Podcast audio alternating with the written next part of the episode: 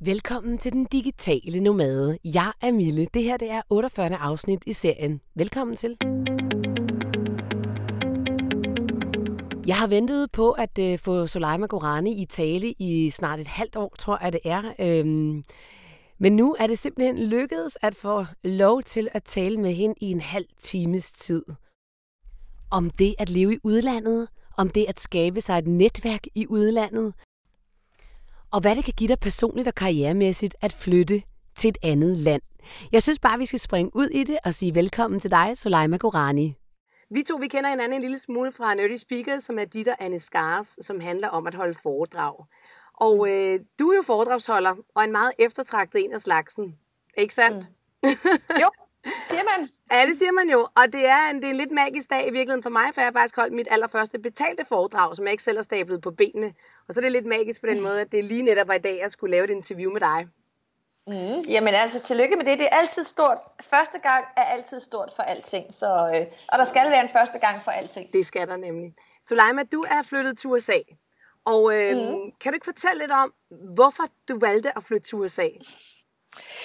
Øh, jamen ganske kort, øh, for 4-5-6 år siden begyndte jeg at interviewe erhvervsledere til, som research til mine bøger og mine artikler. Og, og en af de ting, øh, jeg godt kan lide at spørge folk om, det er, hvad de har fortrudt. Altså når man spørger seniorer. Ja. Øhm, og øh, det samtlige af dem sagde, var, øh, de ville ønske, de havde fået et barn mere. Det gik sådan igen. Okay. Øh, jamen altså, det er jo interessant, ikke? At selvom ja. de havde et eller to eller tre, så ville de gerne have haft en mere.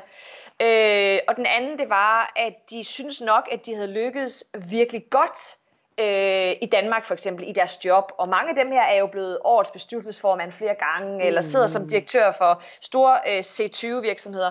Og alligevel, så siger de øh, gennemgående, at de alligevel lidt føler, at de aldrig fik prøvet kræfter med den store scene. Nu ja. bliver vi jo i terminologien foredragsholder, så derfor kan jeg jo godt fortsætte i den ved at sige terminologien i at gå på en scene. Og det er jo netop det, øh, jeg synes, det var ret interessant, det er, at selvom man bliver en ultimativ succes i Danmark, ja. så vil der i de fleste sidde, hvis man er ambitiøs og, og virkelig, altså ambitiøs forstået på den måde, hvis man godt kan lide at udvikle sig og skabe mm. noget, øh, og satse og gro og vokse, så vil der altid sidde en lille bitte tvivl ind i dig, at, øh, at, øh, at jeg skulle nok ikke kunne have lykkes, hvis jeg var kommet ud blandt de rigtig dygtige. Giver det mening? ja, var det derfor, du ja. flyttede til USA?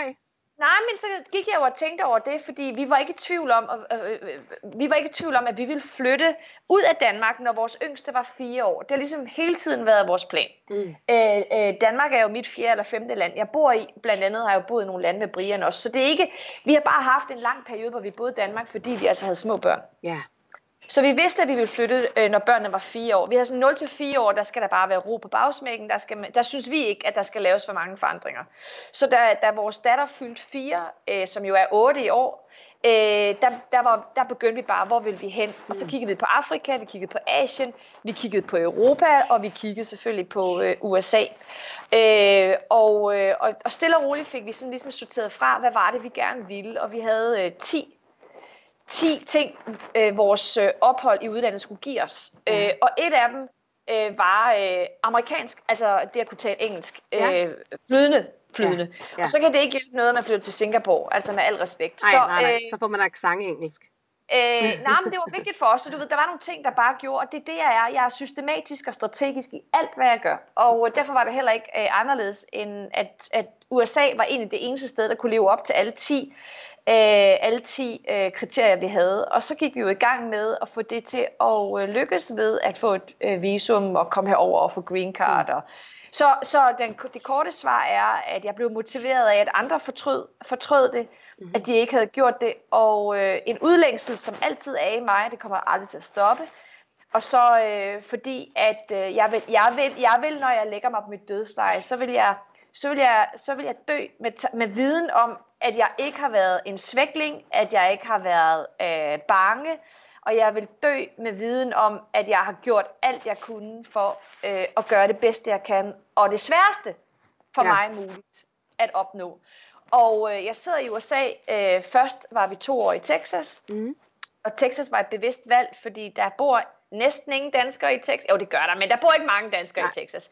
Øh, og Texas var noget, vi ikke vidste noget om, og vi havde aldrig været der, og for os var det det rigtige USA. Så, så vi tog til Texas. Og nu bor du hvorhenne, Suleima? Nu bor jeg i Palo Alto i Kalifornien, okay. Silicon Valley.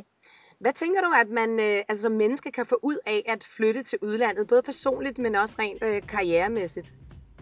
Jamen, jeg vil faktisk hverken sige karrieremæssigt eller personligt først. Jeg vil sige, at du skal gøre det for din hjernes skyld. Mm. Vi ved, at en af de bedste øh, måder at undgå Alzheimer's og andre øh, sygdomme, demens og øh, andre hjernesygdomme, mm. det er faktisk ved at flytte til udlandet. Så, så det at flytte sig til udlandet er, og helst gerne til et sted, hvor man skal øve sig på sproget også. Mm. Øh, øh, det, er den, det er den bedste måde at kurere alderdom på. øh, eller forebygge alderdom på. Så, så det er faktisk, hvis jeg skal sige sådan mental helse, så er det den ene ting. Den anden ting, det er, at uh, uanset om man er single eller familie, øh, så er det vigtigt, at man aldrig bliver for komfortabel i sit liv.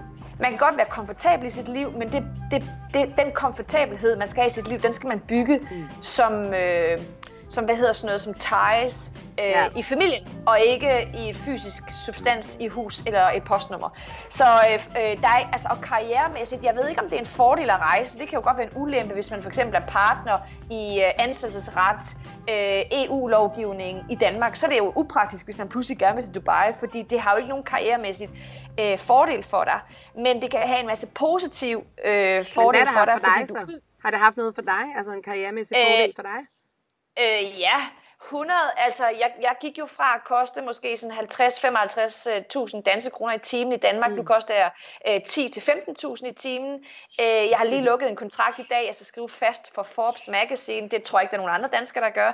Øh, jeg er kommet ind i et hav af bestyrelser og øh, sidder og jeg har, har lige været op på Stanford igen for at holde møde omkring min kommende undervisning derovre. Prøv at de ting, der sker for mig her, kan ikke være skabt i Danmark. Altså, mm. øh, hvis jeg var blevet i Danmark, med al respekt vil jeg øh, måske, hvem ved, måske var jeg endt med at komme til at sidde i en eller anden bestyrelse om 10 år, måske Lego, eller hvis jeg var heldig, øh, altså et eller andet C20. Mm.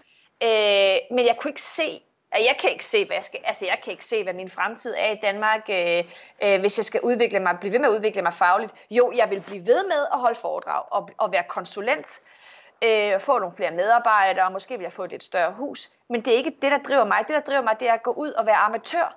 Det er ja. det at gøre ting. Altså, det er drevet af at gøre ting, jeg ikke ved, hvordan jeg skal gøre dem. Mm, mm. Jeg hader, hader at stå op, velvidende om, at i dag bliver ligesom i går, og det jeg skal, det er det her. Jeg gider ikke, fordi jeg bliver bitter, indebrændt, og ender med at få et alkoholmisbrug og få en affære med nabo. Det gider jeg ikke. Altså, det, der kommer ikke Lad noget godt det. ud af. Der er ikke noget godt. Jamen, der men, er men Suleima, nu siger du, så er, der, så er der sket alle de her ting, hvor du flytter til USA, og det kunne, kunne ikke være sket i Danmark. Hvordan gør mm. du det så? Fordi det der med, at man kommer i, til et nyt land, og man ikke kender nogen mennesker, og man skal skabe mm. et nyt netværk, hvordan gør mm. man det? Altså kan du ikke prøve, hvis du, nu siger du, du er meget strategisk i den måde, du arbejder på, men hvis nu mine lyttere sidder og tænker, men er en fan, har hun skabt et netværk derovre på den måde, kan du så kan du komme med nogle idéer til, hvordan man gør? Mm. Altså det her netværk er jo noget, jeg har undervist danskerne i siden 2001. Jeg var jo den første i Danmark, der lavede et foredrag om strategisk ja. networking. Øh, øh, og jeg, jeg er jo totalt metodisk i alt, hvad jeg gør, og jeg stillede mig op på børsen øh, Executive øh, Club 2002, eller hvad fanden det var, øh, og holde et foredrag for danske erhvervsledere om, hvordan man netværker strategisk. Og de bad mig om at holde mund, og de bad mig om endelig ikke at dele den information ud til andre, fordi nu havde de det jo lige så dejligt, og nu skulle alle folk ikke begynde at rette rundt og netværke. Øh, og hvor jeg sagde, prøv at høre, netværk handler ikke om at holde nogen ude, det handler om at få folk ind og med. Så jeg har jo brugt øh, 10 15 år af mit liv på at uddanne danskerne i, hvordan man netværker. Ja. Fordi jeg synes, det er en kompetence, der ikke skal være de få for ondt, og det skal ikke, de, Fødselslotteriet skal ikke være afgørende for, om du er født ind i den rigtige familie med det rigtige efternavn. Så i virkeligheden kan man sige, at jeg har jo givet Danmark det ypperste, nemlig mine værktøjer til, hvordan man kan gentage en succes og endnu bedre lære andre op i det. Så for mig at se er netværking fuldstændig sindssygt, at det ikke er en kompetence, man bliver undervist i. Fordi du kan være verdens dygtigste, men hvis det ikke er en kæft, der ved, at du kan noget, så, vil du, altså, så, så dør du med din ekspertise. Men, men Solana, hvordan har du så gjort det? Altså i USA, hvordan har du gjort det? Hvordan har du fået de her kontakter i USA? Ved du hvad, det er, jo ikke, det er jo ikke noget, der er sket i USA. Det er jo noget, altså hver eneste dag, jeg står op, så tænker jeg over at kortlægge mit netværk, pleje det og mm. udvide mm. det i forhold til, hvilke målsætninger jeg har 1, 2, 3, 10 år frem. Okay. Og, øh, og det vil sige, da jeg fandt ud af, at jeg ville flytte til USA, så i stedet for at bruge måske 15% mere tid på netværket i Asien, så brugte jeg 15% mere tid på at netværke og bygge mig et netværk til de relevante mennesker, jeg skulle bruge for at få et visum for at komme til Texas. Altså, mm. jeg er super. Alt netværking handler om at være målrettet. Mm. Øh, og det handler ikke kun om at have et stort netværk, det handler jo i høj grad om at have det rigtige netværk. Så, ja. øh, så, så det korte svar er, hvad er dit mål? Hvem skal du kende for at komme derhen? Mm. Og det vil sige, hvis man nu som ny familie, eller som single, eller hvad ved jeg, vælger at flytte til udlandet, mm. altså er der, er det så i virkeligheden noget forarbejde, man skal lave, inden man flytter der til? Ja, det er, ja, det er fuldstændig, altså det ved jeg ikke, det kommer an på, at man er sådan en happy-go-lucky-type, og mener, at alt render ned, og dumper ned i ens turban. Men jeg er gennemgående ikke et særligt heldigt menneske, vel? Så jeg er nødt til, at, jeg er nødt til at, Jamen, jamen, jeg er ikke særlig heldig. Jeg er faktisk egentlig ret uheldig. Mm. Og, og jeg har shit that hits my fan every day. Altså, mm. du ved, øh, mens jeg sidder her, så er, jeg, så er jeg midt i en war room på at hente 25.000 dollars til en virksomhed, der måske går konkurs på fredag, som jeg sidder i bestyrelsen for. Okay. Hver, hver eneste dag, hver eneste dag, så har jeg en anden stor mundfuld, en stor opgave, som jeg faktisk ikke ved, hvordan jeg skal klare. Men sådan er det, og jeg, jeg lever ikke et liv, hvor øh, frem, altså hvor, hvor, hvor, hvor, hvor det, at der ikke er øh, udfordringer, at det er et lykkeligt liv. Altså for mig, der er hver dag bare øh, en udfordring, øh, fagligt og professionelt og personligt, og dem håndterer jeg, og det er derfor, at jeg er stærk, det er derfor, jeg har resilience, det er derfor, jeg er modig, fordi jeg kan klare rigtig mange ting. Men hvis man er sådan en happy-go-lucky type, så tror jeg da nok, man tænker, om jeg flytter bare til Grækenland, og så ser vi, hvad der sker. Mm. Det er jeg ikke. Jeg kortlægger, hvad det er. Jeg ved præcis, for eksempel når jeg siger til dig, at vi vil flytte til USA, mm. så havde vi 10 ting, USA skulle leve op til. Altså, hvad er det, vi er i USA for? Mm. Øh, og, og, og, og når du har skrevet det ned, så er du jo også målrettet efter, hvad skal du bruge, inden du kommer derover for at få de ting til at fungere. Ja. Så øh, altså, jeg kan kun svare med, at jeg er enormt systematisk. Øh, og så har jeg 20% overskud til, at ting bare kan ske, og go with the flow, og go happy, go lucky, og alt det mm. der. Men jeg er 80% øh, strateg, øh, og, øh, og, og har min scenarier planet, øh, øh, designet, øh, og, og, og så har jeg verdens bedste netværk. Og med bedste netværk betyder det jo også, at selvom ting ikke går som planlagt, så ved jeg, hvem jeg skal ringe til, hvis mm. det går galt. Ja, okay. Men, og hvad med det danske netværk? Kan du stadig også pleje det også, når du så bor i USA, eller er det sværere, når du er flyttet ud? Hvis du får noget af den her podcast med Soleima og jeg, så er du meget velkommen til at øh, like den og dele den. Du kan også støtte den på millespeak10.dk. Det vil jeg sætte kæmpe stor pris på. Det er faktisk den måde, som vi podcaster, vi kan blive ved med at lave podcast på. Tak for det. Jamen altså, prøv at høre, øh, det vil jeg sige, for 15 år siden vil jeg have sagt, at det har store konsekvenser langsigtet, hvis du rejser til udlandet, fordi så mister du det danske netværk. Det vil jeg slet ikke sige i dag. Mm. For det første har vi teknologi, som aldrig har været bedre. Øh, jeg ved ikke med dig, øh, du er selv vant til at rejse, mm. altså social media gør jo, at man er i kontakt med folk, man har FaceTime, øh, vi sidder over Skype og har den her glimrende samtale. Da, teknologien i dag gør, at du har ikke, ikke længere nogen undskyldning for ikke at have et netværk, fordi du skal Altså, jeg siger ikke, at et virtuelt netværk og virtuel pleje af relationer er lige så godt som fysisk, men det er en fin det er en fin øh, kompensering for manglende fysisk tilstedeværelse. Mit netværk i Danmark er præcis lige så stærk, som da jeg rejste. Og det skyldes, at jeg ved, hvordan jeg skal pleje mit netværk online og remote. Og så den anden ting, det er, jeg synes faktisk, at jeg er blevet 15% mere interessant alene ved at rejse ud af Danmark. Så jeg synes, ja, det sker jo tit. Så, Ja, det, ja, ja, du ved, øh, jamen, det er ligesom den der ekskæreste, man ikke ville have, ja. ikke? Men så, så blev man ekskæreste, ej, så vil det gerne have ikke? Så du ved, på en eller anden måde, så er det bare øh, om, altså den psykologi, som der altid er, det man ikke kan få, vil man gerne have. Ja. Så, øh, så, så at, altså alene sidste uge, hvad, hvad der kom ind og tilbyde om at være dommer i Gazelle, og alt, altså, jeg siger nej til ting hele tiden, og jo ja, mere jeg siger nej til, jo, jo mere flere, er det. Ja. og jo mere bliver betalt for det. Så, så jeg vil sige, øh, det er jo egentlig også meget godt for ens brand en gang imellem, Øh, det er også meget godt for ens relationer, tror jeg. Venner, veninder og familie. En gang imellem lige at reboote øh, og rejse væk, øh, så folk kommer til at tænke over, gud, hvor var vi egentlig glade for, at hun var her. Mm. Så øh, lad os få hende tilbage igen. Og, og, og nu, øh, nogle gange, så kan det være en fordel for familien og venner øh, at savne en lidt, mm. og så sætte ekstra pris på en, når man er tilbage. Så, så man skal ikke være bange for, at ens relationer falder fra, fordi man rejser til udlandet. Lad mig sige det på den måde, hvis relationer ikke kan holde til, at man rejser, så, skal, så er det nok heller ikke de rigtige relationer.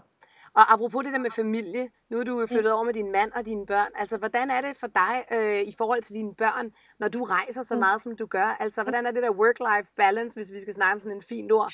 Eller i virkeligheden, øh, når du at se dine børn? ja, ja, ja, masser. Og så fordi jeg har sådan en fantastisk job, hvor jeg kan tage dem med rundt, så ser de jo hele verden. Mm. Øh, og så er det en glimrende far, som elsker at, øh, at passe på dem. Fedt. Øh, Øh, og så har vi et livsdesign, og vi har økonomi, der giver os enormt meget frihed. Mm. Øh, og det betyder, at når vi er sammen, så er det også en meget, øh, ja, det, det er jo et meget nærværende, en nærværende relation. Og så skal man huske på, at vores børn har ikke prøvet andet. Mm. Så de ved, de ved egentlig ikke, hvordan det er at have en mor eller en far hjemme hver dag, altid, hele tiden. Så øh, jeg synes jo, at jeg har verdens bedste livsbalance, og det skal jeg forklare dig, hvorfor. Mm det der med at gå på arbejde og have et fast arbejdsplads og en chef, mm. det giver meget vel en eller anden form for fiktiv følelse af at være sikker øh, og tryg. Men i virkeligheden, så er du hele tiden utryg over for din chef, der stikker dig en ny ordre, en rokade, en ny chef, en eventuel fyring. Hjemme hos os, der har vi ikke det, der ligner frygten for at miste det, vi har, fordi det, vi har skabt, det har vi skabt selv, og skulle vi miste det, så vil vi vide, hvordan vi skulle skabe det igen. Mm. Det giver en enorm tryghed. Det betyder, at de vokser op med to forældre, som har røven på en kogeplade, men på den fede måde, øh, og, og uden frygt. Altså, no fear. Mm. Og det synes jeg, øh, det ved jeg ikke, det giver bare en... Øh det værste, der kunne ske for mig, Mille, det var, at vores børn kom og sagde, at de har fået et job. Altså, ja, simpelthen, det forstår jeg godt. Altså, de, de må komme og sige, at de er homoseksuelle eller alt muligt. De må komme og sige alt muligt, men de må ikke komme og sige, at de har fået et job. Altså, det vil jeg simpelthen det vil jeg blive meget, meget ked af. Så jeg det håber, at de vokser op og aldrig får et job. Ja, det håber jeg heller ikke, de gør. Så lad mig bare lige her til sidst, skal jeg bare lige høre dig, i, altså i forhold til, at, øh, at din mand, han arbejder ikke, eller er han bare på børnene, eller hvordan? Øh, nej, han arbejder nu. Han, øh, han har uddannet sig til at være øh, sådan noget subscription øh, expert. Det vil sige, at han bygger online communities, okay. øh, hvor folk er medlemmer. Okay. Så det har han jo, og han er og han er jo lærer og mm. har været mm. politibetjent i fire år. Så det er jo ikke sådan med, at han er gået hjem ultimativt. Han har bare, hvad kan man sige, ikke rejst. Nej, okay. Men jeg tænker mig, nu du kommer i flyttet til USA, havde I så, at nu snakker vi sådan et netværk, altså sådan et mere personligt netværk, fordi man har jo ikke bedsteforældre til lige at tage sig af børnene, eller måske nogle mm. gode venner, der lige kommer over til et glas mm. rødvin fredag aften og sådan noget. Mm. Er det, mm. er det noget, I har fået bygget op, eller er det noget, du savner, eller hvordan, hvordan er det for jer? Vi, vi, vores familie bor henholdsvis i øh, Haderslev og i Odense, mm. og ingen af vores forældre har sådan set nogensinde været Øh, jeg, altså jeg tror, der er meget langt fra Jylland og Fyn til København. Måske det er broen, jeg ved det ikke. Men vi er, vi er ald- altså jeg ser faktisk min mor oftere, nu hvor jeg er i USA, end da jeg boede i øh, København. Så jeg vil sige, øh, jeg vil faktisk sige, Øh, vi har aldrig været privilegeret eller vant til, at der kom nogen, der mm. sagde, Nå, du ser træt ud. Mm. I skal gå ud og få et glas rødvin, så tager vi ungerne. Det har vi aldrig, det har vi aldrig nogensinde haft. Der er aldrig nogensinde nogen, der er kommet og banket på min dør med suppe og sagt, nu skal vi hjælpe jer. Så Mille, det ved jeg ikke. Jeg har Nej. ikke vokset op med det. Vi har altid været alene øh, om vores børn. Øh, vi har haft venner og naboer, vidunderlige naboer på Nørrebro, men naboer, der ligesom alle andre har øh, jobs og travlt men, øh, men øh, familie har vi ikke kunne regne med. Og det er der ikke noget ondt i, fordi bedsteforældre i dag er jo unge og har deres eget job, og det er en anden situation. Så jeg har aldrig forventet, jeg har aldrig fået børn med forventning om, at der var nogle andre, der skulle hjælpe mm. med dem. Vi har fået de børn, vi kunne rumme, og dem vi har tid og råd til. En sidste spørgsmål, som faktisk en af mine ja. lytter har stillet. Øh, ja. Leima, hun vil gerne vide, hvordan kan, kommer man derhen, hvor man kan tage så mange penge for et foredrag, som du gør? Hvordan fanden gør man? Ja, for det første skal du saftsusme, øh, altså du skal, du skal sgu mene noget, ikke? Mm. Altså, du får mange penge øh, globalt, hvis du ved noget, kan noget, har noget at fortælle, som folk gider at høre på. Altså, du, altså, det er jo det der, altså hvis du har noget, andre vil have, mm. øh, så er folk villige til at betale for det. Men hvis du forsøger at være sådan... Øh, øh, altså alle der, alle, der bliver betalt mange penge, er en lille smule kontroversielle, eller også ja. så er de mega innovative. Altså, øh, så du må have noget kant. Ja. Øh, eller du skal være en helt enestående ekspert, der ved noget, andre ikke ved. Mm. Øh, og det er de færreste mennesker, heller ikke mig selv, har det men du skal ville noget og mene noget, og så behøver du ikke at være en fejlfri speaker. Altså, hvis du er balletdanser, så skal du kunne performe fejlfrit. Ja. Og alle holder øje med, hvor du laver dine fejl, fordi der er tusind, der har lavet pirouetter før dig. Når du er foredragsholder, træder du egentlig ind i en verden, hvor du mere eller mindre har et lærred, du selv kan male på. Du bestemmer, hvordan din foredrag skal sættes sammen. Og jeg har en god kombination af humor, selvironi, storytelling, facts, Og så har jeg det, som rigtig mange danske foredragsholdere ikke har ret meget af, det er international øh, outlook. Mm. Du kan jo ikke booke mig til et foredrag, uden jeg har fire billeder fra min seneste tur til Mexico, min seneste tur til Kina. Hvis jeg taler om innovation og tager et billede og siger, jeg er på verdens hurtigste tog, hvad synes I selv? Yeah. Altså det giver bare noget andet, når man i sin foredrag kan bringe verden til folk. Så det er min opskrift. Det har været min opskrift. Og så har du engang Plus, sagt, at dit største ja. talent, og det elsker jeg dig for, det er, at ja. du er pisseirriterende. Det synes jeg ja. simpelthen er ja. så sjovt. Jamen, jeg Men det betaler jeg, jeg, de dig jo for. Det er jo dit talent, ikke? Fuldstændig. Ja. Jamen, det er det, fordi at der kommer masser ud, som er søde. Jeg plejer at sige, og jeg har stor respekt for Ole Henriksen. Don't get me wrong. Mm-hmm. Men, der, men, men der er bare mange, som også er søde, ordentlige, høflige på mm. en scene. Men folk betaler rigtig mange penge for, at du kommer og giver dem et mega los i røven. Mm. Altså, sådan et los i røven, chefen ikke selv kan tillade sig at give dem. Øh, det er chef, som eller det er los, som tillidsmanden ikke tør give, eller det er los, som kunderne ikke tør give, eller det er los, som... Altså, jeg, jeg er hende, som folk måske dybest set langt dybt, dybt, dybt, dyb, inden vil ønske ikke eksisterede. Ikke? Fordi, fordi jeg, er jo også, jeg er også en konstant reminder over for samfundet. Det er jo vildt med min historie. Ja, og der det er jo også, vigtigt for samfundet, Soleima. Øh, det, altså, der er jo mange som mig, så jeg håber jo, at efter jeg er rejst, så er der andre, der har rejst sig op og har taget den rolle. Men det, der er vigtigt, det er, at jeg også samtidig lidt en øm, øh, et øm punkt, fordi smidt ud af folkeskolen, børnehjem, misbrug, overgreb, mm, mm. You, altså you name it, den er mm. brobelagt, den der mm. historie, med frygtelige ting, som kommuner, voksne, forældre, alle mulige skulle have indberettet, men det gjorde ingen det er, jo, det, er jo, det er jo et perfekt eksempel på, hvor stiltigende vores samfund er over for mm. nogle i verden. Altså, nu er det bare min lille historie, men også for ting, der sker ja. i verden. Hvor frygtsom vi er for at stille os op og sige, det her er fucking forkert. Ja. Øh, og, og den der opstander, jeg ved ikke, hvad vi har, sådan en, du ved, den, den har vi, øh, den, den skal vi jo helst have flere af. Ja. Men, men jeg er en, en rigtig god historie for, kan du, altså jeg ved ikke, hvor mange offentlige institutioner og kommuner, øh, skoler, uddannelsesinstitutioner, øh, øh, regering, tænketanke. Jeg har stået på scenen over for øh, boligselskaber og øh, andel, altså, øh, der, altså alle mulige belastede øh, mm. borgmestre i belastede kommuner. Der er jo ikke dem, der ikke har haft mig ude, for de sidder og hører på min historie, sidder de jo på et og bliver forventningsfulde og siger, okay, det kan, altså man kan godt skabe mønsterbryder. Ja. På den anden så sidder de også og skammer sig over, eller sidder og tænker, ja, ja. hvad fanden er vores system? Ja. Hvad har vi lavet?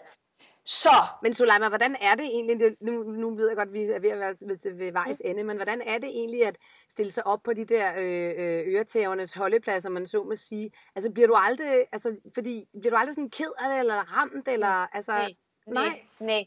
nej Sker der aldrig noget ind i dig, når der er du er ude der jo, og sige jo, op? Jo, jo, jo, jo, det er jo klart, altså, jo, jo, men for det første synes jeg ikke, at jeg skal forsvare noget nej, som helst. Okay.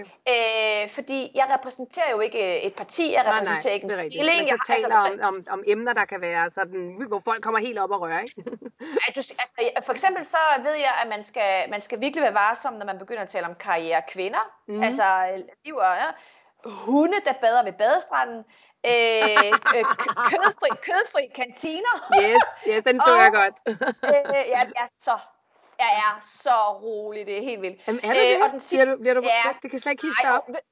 Overhovedet slet ikke. Er du sindssygt? For mig er det egentlig bare sådan, jeg, jeg tager egentlig uh, lidt bare min sodavand, og så henter jeg popcorn, og så ser jeg, og så ser jeg hvordan folk bare, uh, den dybeste, ondeste, mørkeste mænd, der træder frem, og kvinder, det er vidunderlig underholdning. Det er jo bare, et, det, det, det, det viser kun for mig, hvad der er i mennesker, uh, og det, det motiverer mig kun til at blive ved. No, uh, nummer, nummer fem, nummer fem emne, man, man skal passe på med at diskutere, øh, det er selvfølgelig, hvorvidt mænd må svinge med deres penis eller ej i en kommentar. Så du ved, der, alt, altså jeg har eksempler og eksempler på, mm. hvordan folk, øh, øh, men nej, nej, overhovedet ikke. Prøv her. Der skal bare være 25.000 mennesker i Danmark, der støtter den sag, og de sager, jeg repræsenterer, så har jeg statistisk øh, opbakning til at ændre øh, dagsordenen. Så ud af de 5,23 ja. millioner mennesker ja. i Danmark, alt efter hvilket tal vi kigger på, mm. øh, så, så kan mesteparten være ligeglade eller imod mig. Jeg vil stadigvæk have en fantastisk forretning. Så du skal egentlig bare øh, sætte dig ned og tænke over, hvem skal kunne lide mig, og, og, og så egentlig ikke tænke over resten. Mm. Problemet er jo, at de fleste, især kvinder, hopper ud af en debat, lige så snart de bliver angrebet. Ja. Og øh, Serena Williams osv. er et et eksempel på, at kvinder må ikke vise vrede, de må ikke sige fra, de må ikke øh, stille sig op, de må, altså, der er en anden vægtskål for kvinder. 100%. Og hvis du så også og hvis du så ovenikøbet er en farvet kvinde, udenlandskvinde, altså det hele bliver bare endnu mere komplekst, hvis du, mm. hvis du også er vegetar ovenikøbet. Ja, ja, så går det helt galt. så så det, har, det har bare alle de der facetter, der får folk til at gå amok. Mm. Og det eneste, det gør ved mig, det er... Du får lyst til mere. Ja, jeg bliver ja. så motiveret. det er fantastisk. Altså, nej, det er overhovedet ikke, men synes, det er fantastisk, du har det. Jeg synes også, det er vigtigt. Lige til sidst, mine lyttere, de, uh, mange af dem har det jo sådan, at de rigtig gerne vil flytte til udlandet. Og mange af dem har også svært ved ligesom at komme ud over rampen og, og mm-hmm. gøre det. Er der sådan tre korte sådan ting, du kan sige, man kan gøre for at komme derud, mm. hvor man altså åbner døren og rejser? Altså langt de fleste mennesker snakker jo om, hvad de drømmer om. Mm. Og det mhm. synes jeg er lidt ærgerligt, fordi en drøm bliver jo aldrig til en plan, medmindre du gør noget ved det. Så det, altså man skal jo starte med at sige, vi vil gøre. Så skal du sætte dig selv en, en deadline, fordi det ved du med alt, der skal gøres. Hvis ikke der er en deadline, ja. øh, så bliver det ikke til noget. Så du skal, du skal sætte en deadline, og det kan være den, dead, og den deadline må ikke være for langt ude i fremtiden. Der er jo ingen, der tager noget seriøst. Du kan godt have en vision, der er 10 år lang, men en målsætning, det synes jeg, den skal være et år, to eller tre år ude i fremtiden. Mm. Øh, så sæt dig et mål, og beslut dig for det. Og så, altså beslut dig for det. Øh, og så skal du finde ud af, hvor meget tid øh, vil du kaste ind i dit projekt. Fordi jo, hvis du for eksempel flytter til USA til januar. Lad os nu sige, Mille, du siger lige nu, jeg vil flytte til USA ja, i januar. til San Diego. Så du, yes. Så er du travlt. altså, så, skal, så, så er der jo ikke tid til alt muligt andet fra nu og så til januar. Det, det giver jo sig selv. Mm. Det betyder, så, så jo længere, altså jo hurtigere du vil opfylde din drøm, jo mere tid skal du bruge på den. Det er sådan udgangspunktet. Nummer to, det er, øh, jo mere altså tid og energi skal du bruge på det. Øh, tre, økonomi. Du skal sætte et beløb på, hvor mange penge skal du bruge for at realisere din drøm. Forhåbentlig øh, indebærer de fleste drømme, at du også vil tjene penge i din nye drøm. Mm. Altså, men, men hvor mange penge skal du bruge for at realisere, at få kontakterne, flytte dine ting derud, hvis du vil have ting med, øh, få et sted at bo og sådan noget. Altså, hvor meget, og så skal du kortlægge det som den fjerde ting faktisk. Der er ikke bare tre, der er faktisk fire mm-hmm. ting. Øh, dine kompetencer. Hvad mangler du at kunne for at kunne komme til udlandet? For eksempel, hvis du har et job, du gerne vil til øh, i San Diego, eller hvis du der er et eller andet, hvad mangler du for at være oplagt kandidat, eller være oplagt, for eksempel green card holder? Hvis du gerne vil have green card i USA, jeg har et alien, det vil sige, de påstår, at jeg har en, en sammensætning af talenter, der ikke findes i USA i ja. nogen som helst andre. Ja, ja, ja. Så så, det vil jeg give dem ret i, Suleima. det ved jeg ikke, men, men, men forstår du, hvad jeg mener? For at få det alien, så er du jo nødt til at samle en hulens masse breve fra en masse vigtige mennesker, der siger, hun er særlig. Ja. Det kræver da noget arbejde, det kræver da nogle kompetencer, det kræver da noget, noget netværk og sådan noget. Så du er nødt til at kigge på tid, energi, penge og kompetencer. Udover at du sætter en deadline, og du ved, hvor du skal hen. Det er de fem punkter, man skal igennem for at realisere eventuelt sin drøm om at flytte til udlandet. Og det skal være de sidste ord, for jeg ved, at du har brandhammerne travlt, og at du er midt i, midt i at redde øh, hele verden. Eller i hvert fald bare et firma. Ja, bare et firma i, I dag i hvert fald. Ja. ja. Uh, Soleima Gorani, tusind tak, fordi du ville deltage i den digitale med. Jeg bukker mig i stødet, og det er interessant at tale med dig. Jeg kunne tale med dig hele dagen, men det går ikke i dag. Nej, det er så godt. Jamen, held og lykke med det, og tak fordi jeg måtte være med, og tak for alle dine meget, meget fine spørgsmål. Jeg håber, jeg fik svaret på dem. Det gjorde du. Godt. Tusind tak. Vi taler, Soleima. Var så lidt. Tak. Hej. tak. Sådan der, så fik vi sendt Soleima Gorani ud for Soleima Gorani. Det kan være svært at udtale selv for en speaker. Så fik vi sendt hende ud i verden igen for at redde et firma, og øh, det håber jeg er lykkedes for hende. Jeg håber, at øh, du fik noget ud af den her podcast. Jeg håber, at du blev inspireret. Hun er i hvert fald en super inspirerende kvinde med krudt i rumpetten, om man så må sige. Hun er her og der og alle vegne, og så er hun altså super ambitiøs. Der er mange måder, man kan leve sit liv på, men det her er i hvert fald en måde at gøre tingene på, hvis man gerne vil have succes med sit arbejdsliv. Kan du have en rigtig god dag, indtil vi ses igen.